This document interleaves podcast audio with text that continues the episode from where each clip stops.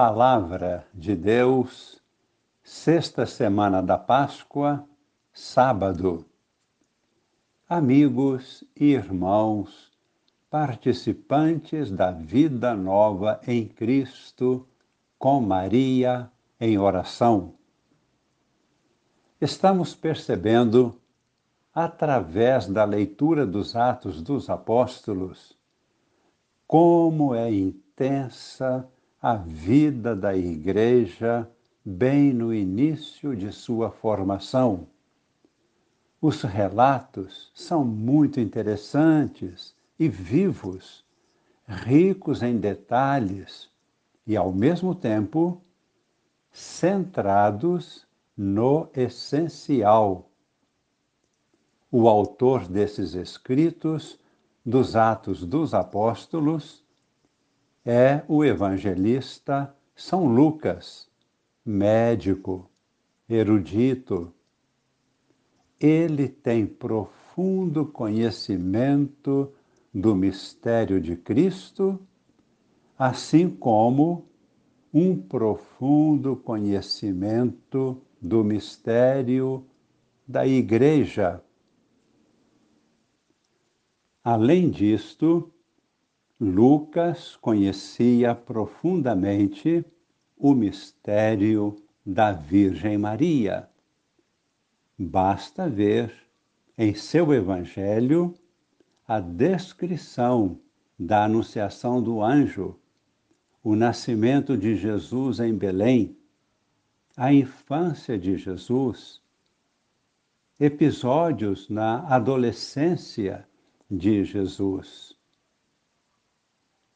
Conhecia também a participação de Maria tanto no mistério de Cristo como no mistério da Igreja.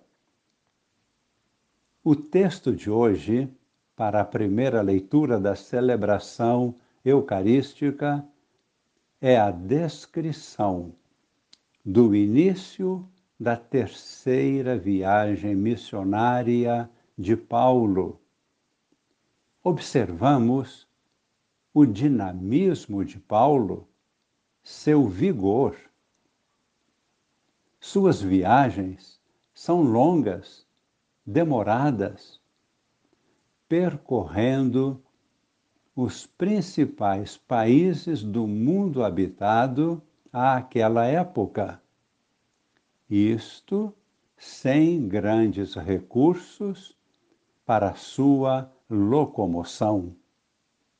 E esta é a terceira viagem e tem como meta chegar a Éfeso.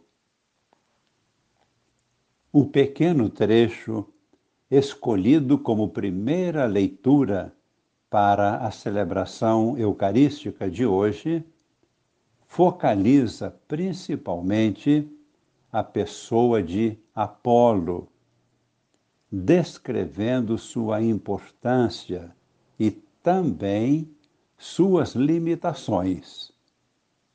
Paulo, em sua primeira carta aos Coríntios, menciona Apolo sete vezes imaginemos sua importância e a repercussão do seu trabalho.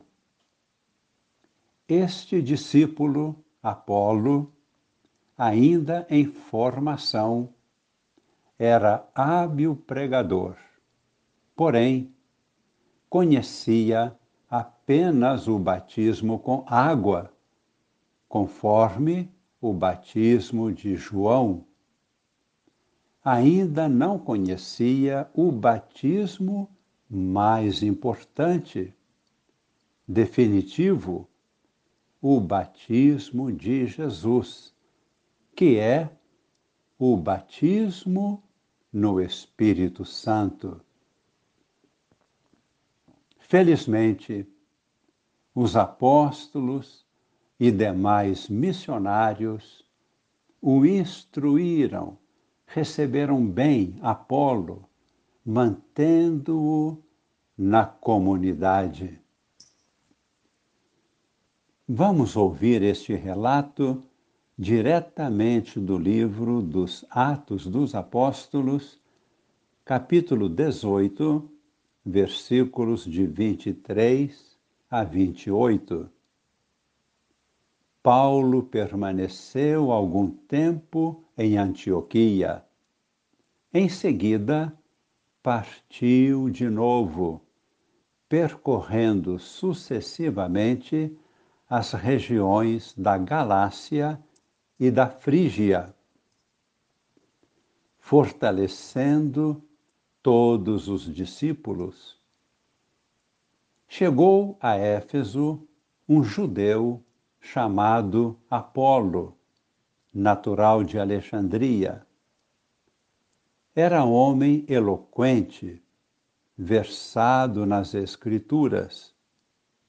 Fora instruído no caminho do Senhor e com muito entusiasmo falava e ensinava com exatidão a respeito de Jesus, embora somente conhecesse o batismo de João. Então ele começou a falar com muita convicção na sinagoga. Ao escutá-lo, Priscila e Áquila tomaram-no consigo e, com muita exatidão, expuseram-lhe o caminho de Deus. Como ele estava querendo passar para a Acaia, os irmãos apoiaram-no e escreveram aos discípulos para que o acolhessem bem. Pela graça de Deus, a presença de Apolo aí foi muito útil aos fiéis. Com efeito, ele refutava vigorosamente os judeus em público, demonstrando pelas Escrituras que Jesus é o Messias. No Evangelho, encontramos a explicação da expressão orar em nome de Jesus. O que significa esta expressão? Significa uma oração com poder. Na mentalidade semítica, o nome de uma pessoa tem um poder e uma força especiais. Isto é, por assim dizer, o nome da pessoa contém o poder daquela pessoa. Jesus recomenda rogar ao Pai em seu nome. Isto é, fazer uma oração com o valor de uma súplica feita por Jesus mesmo, em pessoa. Vamos ouvir o que disse Jesus no Evangelho de São João, capítulo 16, versículos de 23 a 25. Em verdade, em verdade vos digo, se pedirdes ao Pai alguma coisa em meu nome, ele vô-la dará. Até agora nada pedistes em meu nome. Pedi e recebereis, para que a vossa alegria seja completa. Disse-vos estas coisas em linguagem figurativa. Vem a hora em que não vos falarei mais em figuras, mas claramente vos falarei do Pai. Rezemos, seguindo este ensinamento de Jesus. Pai Santo, em nome de Jesus, vos pedimos, ó Pai, derramai sobre nós o dom do Espírito Santo, o Espírito do vosso Filho Jesus Cristo. Pedimos ao Pai e a Jesus, juntamente com o Pai, que nos concedam o Espírito Santo a nós, às nossas famílias, a toda a Igreja, a todos os povos e nações em toda a terra, um verdadeiro derramamento do Espírito Santo renovador de toda a humanidade.